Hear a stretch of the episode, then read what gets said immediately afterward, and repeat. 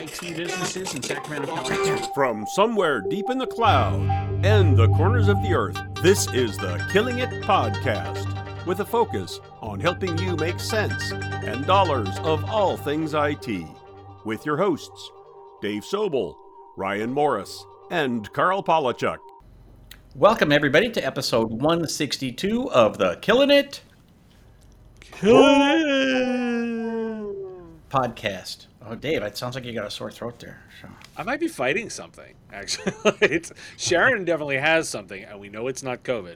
Uh, and I have, I may be right on that edge of like, ah, I think my body may be saying it's fighting it, but it's successfully fighting it. I think it. you so- need to create a tipsy treat for uh, spring colds.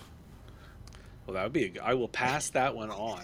She she has them very linked to holidays for anyone who's who looks for our tipsy. Yeah, so so just for folks who are not in the know, why don't now that I've given you the slow pitch, why don't you tell them about your other uh, show? Well, my wife wishes she had a cooking show, so we have one. It's called Tipsy Treats with Shaz and Dave. It's on YouTube. Uh, you are welcome to see the show that she is entirely in charge of, and I show up for, where, where we make a cocktail. Uh, usually, almost always one I have no idea what we're doing when we start filming. Comedy ensues. Well, the, and the best part about it is the look on Dave's face as uh, Sharon is describing what they're going to do, and he's like looking at the camera and kind of smirking, like, uh, "God knows what's going to happen next." exactly what's going to happen with this one. One of my friends actually says that his favorites are the fails when the drink is awful. Right. right. Well, especially because sometimes when the drink is awful, you're like, "Ah, that's like seven ounces of alcohol. What the hell?" I will say my wife has never wasted one ever. so I may not enjoy it, but she finishes them all. But our fun question this week, gents, do you yell at the TV? Like when people are being stupid or when watching sports or both? Do you yell at the TV? I have to say, I do, and I'm 98% of the time alone when I do it. So it's not like I'm sharing this experience with somebody and, you know, I'm just like hoping the neighbors are not listening. Well, see, that's the thing. You, you in in a karmic sense, you really hope that the people on the TV can sense your disapproval because that's exactly why I do it. I'm not there to change anybody's mind who's in the room with me. Now, I, like I started when I was a kid yelling at sports, and then I would, you know, yell at people on stupid things. I find, unfortunately, like in the last 15 years, I yell at the news more than I yell at everything else combined. And no, that's not going to change anything, but it makes me feel better. I, do, I rarely yell at the TV. I, I mean, I, I want to say you, you can't say no because I have on very rare occasion yelled at the television, but it's very rare. Like as a general rule, I am not yelling at the TV. Much uh, more reasonable individual. Well, I, I more more if I have a reaction, I end up texting someone or or, or going to one of my friends. It's not like I have a, a, a lengthy and considered argument. It's usually something like, What the? Oh my God, you so uh, stupid. And then I go get a drink. So I guess maybe yes. well, this week we're brought to you our friends at Acronis. Are you still relying on a frustrating patchwork of legacy solutions? Modernize your cybersecurity and data protection with Acronis Cyber Protect Cloud. It's a single solution that combines backup, anti-malware, and endpoint protection management. As an MSP, you can easily improve your client security posture, eliminate complexity, and generate more recurring revenue. Learn more about Acronis Cyber Protect Cloud at acronis.com. So, our first topic today is it could be very simple, but we don't do simple on this show. And I want to take a very complex view of the question should businesses embrace or run away from social media? And obviously, you know, the news, which we've tried to not cover directly on this show, is with Elon Musk and, and Twitter. But more broadly, with social media, if you see this medium essentially deteriorating, deteriorating into uh, chaos, uh, and then you say, well, wait a minute, I wasn't talking about Twitter, I was talking about Facebook or Reddit, right, or something else. Um, should you be involved? Like, if you are a business, is it good for your business to be involved with something that is essentially unstable? Uh, and, and just a s- tiny side note, I would add that Jeff Bezos owns the Washington Post, so we can throw them in as well. Is it good for those businesses to be involved? Is it good for your business to be on that platform? uh, not knowing what that platform is going to look like in 20 minutes. All right, so I got to weigh. I got to weigh in because I have a very bold position on this. First off, I don't think you have a choice. I think you have to wade in to the broad online ecosystem of communities and of communications that your customers engage to. The moment you get into specific platforms, that's where it can be a yes no, but I don't think you have a choice of you must engage. I'll observe you have two advertising platforms for most B2C realm. You've got to be on either Google Ads or Facebook Ads. You pretty much don't have a choice. You get into business, you can probably widen that some, but I will offer that when I look at the way your customers are communicating in the modern realm, you have lots of options. You do not have to be on all of them. And being on, I'm putting in, in those air quotes, can mean different things. You have to listen where your customers are for sure. How you choose to engage them may be different, and it may not be there, or you may find the other ones. And I and I also want to give a space for not all online communities are toxic and garbage there are lots of places where the commu- the online engagement is very strong. And by the way it can be very strong on generally toxic platforms.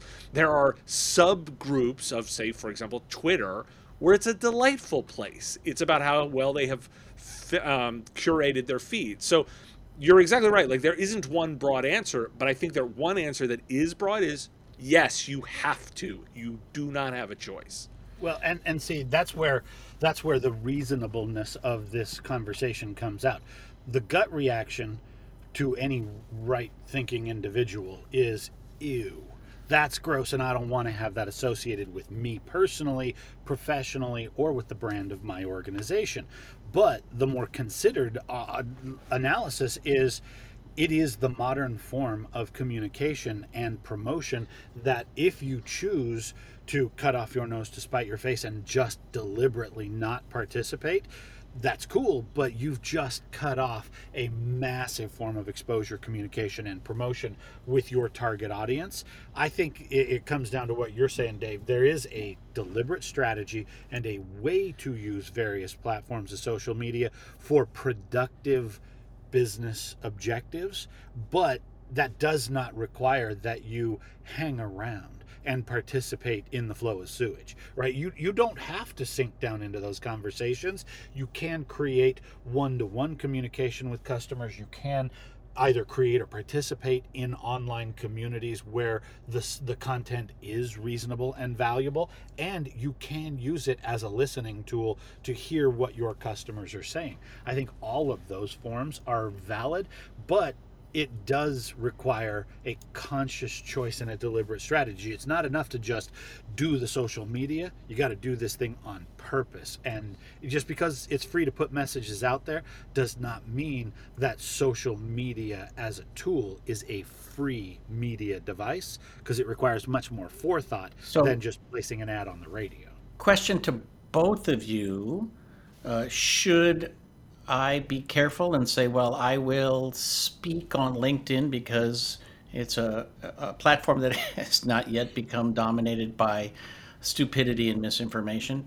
Uh, or should I be on all of them and just try to associate myself with the with a certain thing that fits my brand and avoid those communities that don't fit my brand? Or or can you ever really disassociate when all your stuff shows up next to somebody else's stuff? Well, there's there's an inherent problem in the question, which is the, the assumption that you get to con- you get to the thinking that you get to control the messaging, right? That's a very classic marketing sales engagement uh, model, and well, it's not I, true anymore. I control my output. I don't control that it sits next to somebody else's output. That's the second part of the answer. Is is that I believe that you as an individual and you as your brand as a company should act uh, act in a very authentic manner, and you as long as you keep that authenticity, you act the way that you want to act. It actually is okay. You can generally find a way to do that in every medium. And I will always smile and go because you don't have to respond to everything. not answering is always an answer. uh, See that, and that's I think that's a valid point. I think what's what's interesting is if you know all that's required for evil to triumph is for good people to do nothing. I think if everybody with a reasonable argument to make abandoned social media, then by definition, social media would have no reasonable opinions on it. If, however, you populate it with good and valid, authentic content, then people might actually prefer it and might seek it out and use that for the 45 minutes that they're going to spend on their screen time instead of just trolling people on Twitter, right? Like that that could cause more content. I from time to time post up on Facebook what I think is a lengthy and reasonable argument about something. And I get a bunch of immediate kind of thumbs up, yahoo, uh, thanks for saying something, followed by the extremes slowly taking it over. And like I will check it out three days later. They're still ye- yelling at each other, right? and all the moderate people have shut up after. That. Well, so I'll, but I'll offer two two things. First off, you don't have to play in the comments. It literally is your feed in that case, so you can do what you want. That is your feed, right? You're the controller right. of I that. Say, I check in three days later because I'm not. I'm not responding right. to everything. And and and so what other people choose to, to waste their time on is also not my problem. Uh, is uh, I am I have offered my position, and I don't necessarily need to get into the scrappy bit of it. And I always I look at it and say like I'll just go concentrate on the things that that actually make a difference in in that. I've offered it. Here's it's useful for others. You can now take action on it.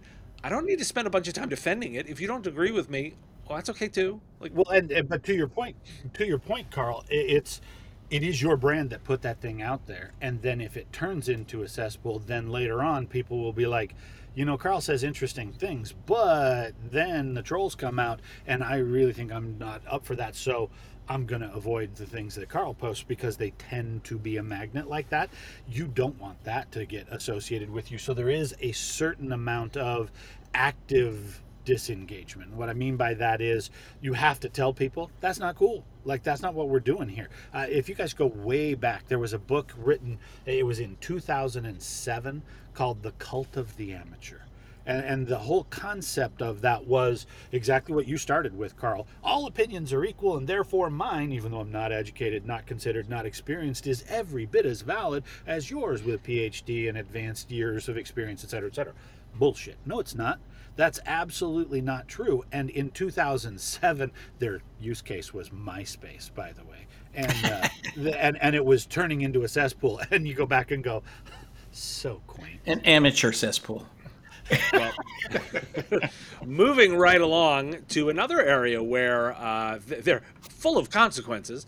Uh, I wanted to share an article that came we saw in, on Vox titled uh, "Data Breaches Happen Constantly," and the co- and the consequences are question mark. And I like I wanted to do something with this on Business of Tech, but I felt it was better for a discussion here because this article felt like everything that I have been saying for the past two years put together in a, in a version of it, where essentially the the the article walks through the hey there are rules and regulations around data disclosure for 50 for all 50 states at this point and certain levels for data breach notifications but by the way, they just keep happening and they keep having no apparent consequences. And I was and I just looked at this, this whole piece and I said, "Oh, this is exactly what I've been saying." It says it so well, and I must share it. Gents, when I shared this with you, what was your reaction to this article? Well, my first reaction was this sounds very similar to the argument that you have made, which is that sometimes these big companies get not data breaches, but uh, you know security breaches, and it turns out that they look at it and say, "Oh, that's 1% of my bottom line. I don't care." And they move on. And we, the the buyers of those services don't do anything about it. It's exactly what's going on here. Uh, raise your hand if you've uh, if you're in Equifax. Oh, that's everybody on earth. Okay. Raise your hand if if you were in the the Target uh, break-in or the Marriott or whatever. I think all my data has been stolen. I don't know, 12 or 15 times this week. Um, I think everything we do with regard to security and, and these data breaches is stupid and wrong. And, and fundamentally, here's why. the cat is out of the bag. Your data is already on the internet. I just need to go looking. It'll take me 20 minutes and $5, and I will have your social security number and your home address and all that stuff. We need to focus on making it unusable, which is why we've mentioned before. I will post my and have posted my driver's license, my credit cards on Facebook because you can't steal my stuff. Right? I've taken care of that. And and you can make this unusable. You just have to go through the effort. And there's a little pain and it's a little bit difficult, but it's not expensive. Um, and, and we and yet we treat it as if preventing the uh, corruption or preventing the stealing of data is where it's all at. I don't think that's where anything's at. I think it's a complete waste of time. Well, see, and I, I think there's two levels to where you're going, Karl. Number one, it is impossible to prevent, so you have to figure out what you will do in the case of a breach. I had a really interesting conversation in a different uh, forum yesterday with a guy who, um, you know, a deep thinker, security professional, works at Cisco, but, you know, participates in the deeper uh, kind of industrial driving side of the way that our, our world is happening. And, and, we got into a conversation about, you know, everybody in the cybersecurity world is very fascinated with zero trust and whitelisting and air gapping and creating the preventive measures that say bad things cannot come in. And and he made a point. He's like, it the, in a modern world, it is absolutely not logically valid to consider that any system is isolated. Everything is connected to everything, either electronically, digitally, or human ways right? Like it's the the vast majority of things that go wrong are not because a hacker trumped your systems and got through all of your firewalls et cetera et cetera and and stole your data. The the reality is it's it's almost always human right? Like I made a mistake. And the guy that, you know, copied and pasted a file did it wrong. He lost his laptop or whatever. That stuff happens. There is no such thing as isolation.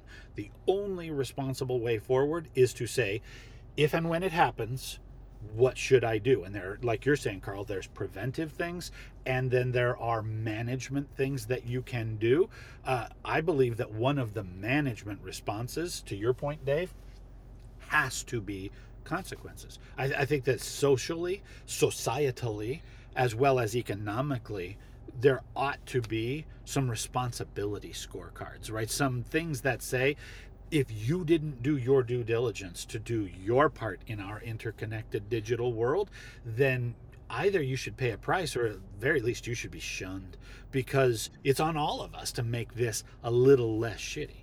Well, and I, where I've been thinking about it a lot is because everyone wants there to be a single answer, right? I will, we will increase the cost here, and that will solve the problem, right? It will go away because it is too expensive. What I actually think the solution is is that by you raise the cost across the board so that the cumulative cost becomes the deterrent.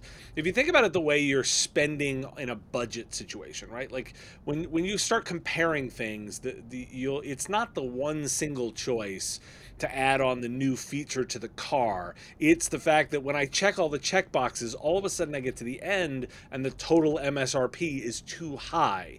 And so I have to so, so I make new decisions because it's too expensive. This is the same thing. Everywhere along the line, it needs to be add up so that the end result is so expensive that it doesn't happen at the same level.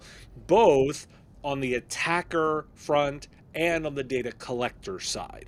Then when I think about it, if I think about it from an attacker perspective, I want it to be so cumulatively difficult that it is damaging to their business not because there's any one thing, but when you add up, well, the fines are really high, and now the the fact I might go to jail, and that there's there's this expense and that expense, and you drive it up, that's one side. And on the data collection side, it's the same thing. Well, if I collect too much data, that's one thing, and if it's released at this size and it's released to this this wide scope and if you just all of a sudden the cumulative level becomes too high it will make smarter decisions. Because remember the best choice is to not have the data to be leaked if you are much more deliberate about the investments, you know you have to collect some, so I'm much more deliberate about what I take on to try and reduce my cost. Yeah, it's almost like an analogy to the minimal viable product, right? How much, how little data can you collect and get your job done? I, I do have to say, I think most of the issue should be on the what do you make make the data unusable side.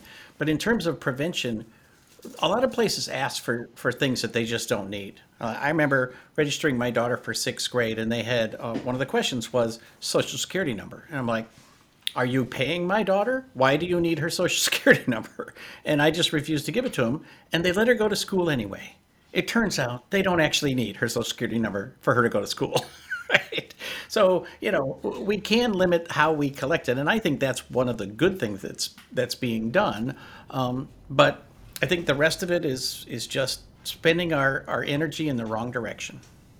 Well, and see, I think I think you're correct there. There are ways that you can minimize your own exposure, but there there there has to be the backside of that that says if you collect it and you do not treat it responsibly, that's on you, and we're we're all going to extract a price. The problem is uh, that requires consumers to do things that are new and different. And most of the time, we're a little bit lazy and we don't do that. I've been like you, Karl. I've been caught up in like all these credit card exposures and all the you know Target stores and all these things. And did that affect my behavior? Sometimes. Right? Like sometimes I said, I don't want to use that credit card company anymore. You are clearly a problem, and therefore I chose a different credit card company. Did I stop shopping at the same retail stores? No, I actually still go to that store. So, um, you know, it's on us to extract the economic pain that they will then choose to be more responsible. Until that happens, nobody's changing. Just like viruses, I mean, this people become numb to this. Oh yeah, my data's been stolen. You know, like I'm sure it's been stolen by Kohl's and Penney's and you know Forever 21 and right. So they just like so they do nothing different. So no, they're not going to. So we're gonna we're gonna move on to a different topic here, gentlemen, where we might actually be able to make a difference, but I say might in in very capital letters. So our third topic is going to be focused on the continuing evolving way of working in our world, right? The new normal to really scratch the, the chalkboard there for Karl.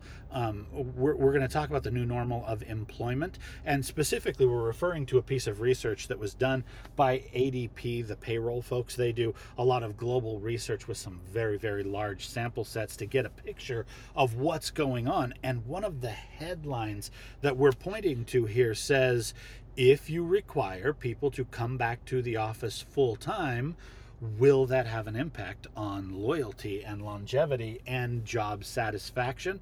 And what their data shows is, yeah, it will. And this is going to have not only you know some continuing problems in the very tight recruiting market that we're living in but also the way that we work inside of our own organization so uh, this is a very broad topic i want to put it out to you guys and just kind of see in the new way of working and employing people, is it a valid risk to say, damn it, we're just going to go back and do it the way we used to do it and require everybody to come to the office, no changes for our business? Or what's the alternative strategy? I'm shocked, shocked, I say, by this data. It was completely. So I'll I'll plug a little bit on the, this that I've got an interview coming out on the Business of Tech with the uh, author of Running Remote, um, I actually know that I, have taken some criticism from my own listeners a little bit that I'm very focused on this this particular topic, and so I wanted to re-examine it to sort of say like, am I right? Am I right in thinking that there's a, a big opportunity here? And I will will sort of sm- smile and go, yeah, I think I'm right, uh, and I got some validation on that. But where what was interesting is is that it's exactly this thinking of I will manage it based on time and I will manage it based on absolute, there's a lot more transformation that organizations need to do in order to be effective at, at being a remote organization. And it is not simply a decision about am I in the office, am I out of the office? That that's misses the point. There's actually managerial changes, there's process changes, there's culture changes. There's a lot to this, and uh, he he uh, this author talked about panic remote workers, the the people that that were forced into it due to the pandemic versus those that have made deliberate decisions to be remote workers and that they are actually two groups of people and that you have to an- understand the differences and those in the new group are, are, are not learning necessarily the proper you know quote unquote proper the most effective ways of being if you know of using a remote world. And and for me it's this element of we're sort of trying to poke at this absolute and most of the surveys come around on this well what would happen if you're fully remote? What would happen if you're three days remote? What if you're happening in one day and it's like that's the wrong question everybody. The right the right question is how do i manage measurement of results managing people culture in an organization. Oh, and by the way, the reason I'm so fixated on this is that's really hard, and that's what consultants are really good at helping with. That's why I like it because we all make money helping orgs get better at it. Well, one of the reasons I like this topic is that I think we will be talking about this for a good solid five years, if not longer. I think we're just at a transition point where people are realizing that there are different kinds of work. And this is it's kind of like a 20 sided one of those silly dice that hippies play with. That, uh, you know, the, the topic can include age of the worker, it can include whether you're a knowledge worker or a manufacturing worker, whatever, um, and, and, as well as building your culture, worrying about your career. I mean, there's so much great research coming out of this in terms of um, hey, if you're if you're the one who actually shows up in the office, is this going to be better for your career five years from now? If you're the one who insists on being remote, is it going to be good for your career or bad for your career? Uh, we've talked on this show about managers who can't figure out how to, how to actually manage people, so they end up measuring how much their eyes move during the day. Right? There's just there's there's stupidity as well as some serious stuff. I think we need to just figure out if you could do a zero sum what would this job be like? How much does it need to be in person? How much needs to be remote? Uh, some of that has to do with your career. Some of it has to do with uh, socialization and culture. Some of it has to do with profit. Oh, wait, we haven't even talked about that yet, right? So there's many, many sides to this, and I just love that there's so much good research. One of these articles actually points to two other articles. I didn't. I'm, I'm not going to hyperlink. I'm just going to mention them because the titles are so good. You know, if you think that your office is going to be filled with people, you're about to be very sadly disappointed. right? So uh, I like the topic. I like the, the complexity of the conversation. And I do think the answer will be different in five years than it is today because everybody's going to be five years older and the, the society will have evolved and the economy will have evolved. Well, and and the underlying attitude about what is work will have evolved. I think that's exactly the right way to look at it, Karl. It's not a question of can you, but can you do it well, right? It's not a question of, of of should we do it this way or should we do it that way. I believe that what we've entered is a fundamentally new way of thinking about the world of work in which location is not a physical requirement right? Up until now, that was an isolated, very rare thing, right? The three of us all work remote and we have for a long time. And uh, we think it's normal and, and have thought that for a long time but we were incredibly rare up until two years ago. If you do the actual math on the population, those who work either primarily or exclusively remote from their employer or from their clients, up until 2019, that represented less than 2% of the total working world. And now it represents something dramatically more than that. Now, uh, Uh, having been in that situation for more than 20 years and then looking at the rest of the world come crashing into this new mindset there is a lot of hard learning that needs to go on. The my main takeaway from it right now is that being a locationless organization is a skill and like most skills most people suck at it most organizations have not done the hard work to do what you're talking, Dave, to talk about re engineering business processes and designing communication and collaboration capabilities so that whether you are in the office or remote, it doesn't matter, right? And then how do you manage culture in or out of the office? Both of them can be done. I think that this is a permanent phenomenon, and I, uh, while I do believe that this data point in here that says 64% of the people said if you told me I had to come back full time, I'd quit and get a new job. Eh, we all say a lot of things in surveys that we don't actually follow through on, but if it's not 64%, it's radically more than 2%, and that's where people need to Right. It's it's a number that matters. I would also say that, that one of the other variables that we haven't touched on yet is what if this is your first job? Like, the, the since 2019, uh, you may have been you have make may have taken your first job in 2020, 2021, 2022. In which case, you don't know what the real world is like, and how you may not have this option to decide what your boss is going to pay you and how they're going to structure the organization and so forth. Uh, that's not normally a variable that's left up to the new employee. exactly. And and the one thing that I will say, right, I've been recently doing a ton of deep research into this topic and we've put together a, a series of workshops on building a business practice around collaboration as the technical platform, and then on top of that, the business consulting that goes with it. And what I will say is the tools and the technologies are phenomenally more capable than they were even just two years ago. It's remarkable how well you can work from anywhere if you know how.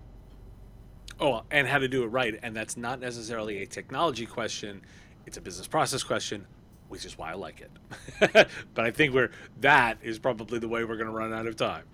Exactly. And we are out of time, but we will revisit this topic. So we're going to put it in a little box right next to the bur- burrito delivery robot, and we will visit it once again in the future. But for now, that will do it for episode 162 of the Killing It. Killing It podcast. Thanks for tuning in to the Killing It podcast. Please share with your friends and tell everyone to subscribe on iTunes, Stitcher, and all the podcast places. Join us next week and help us keep killing it in the technology business.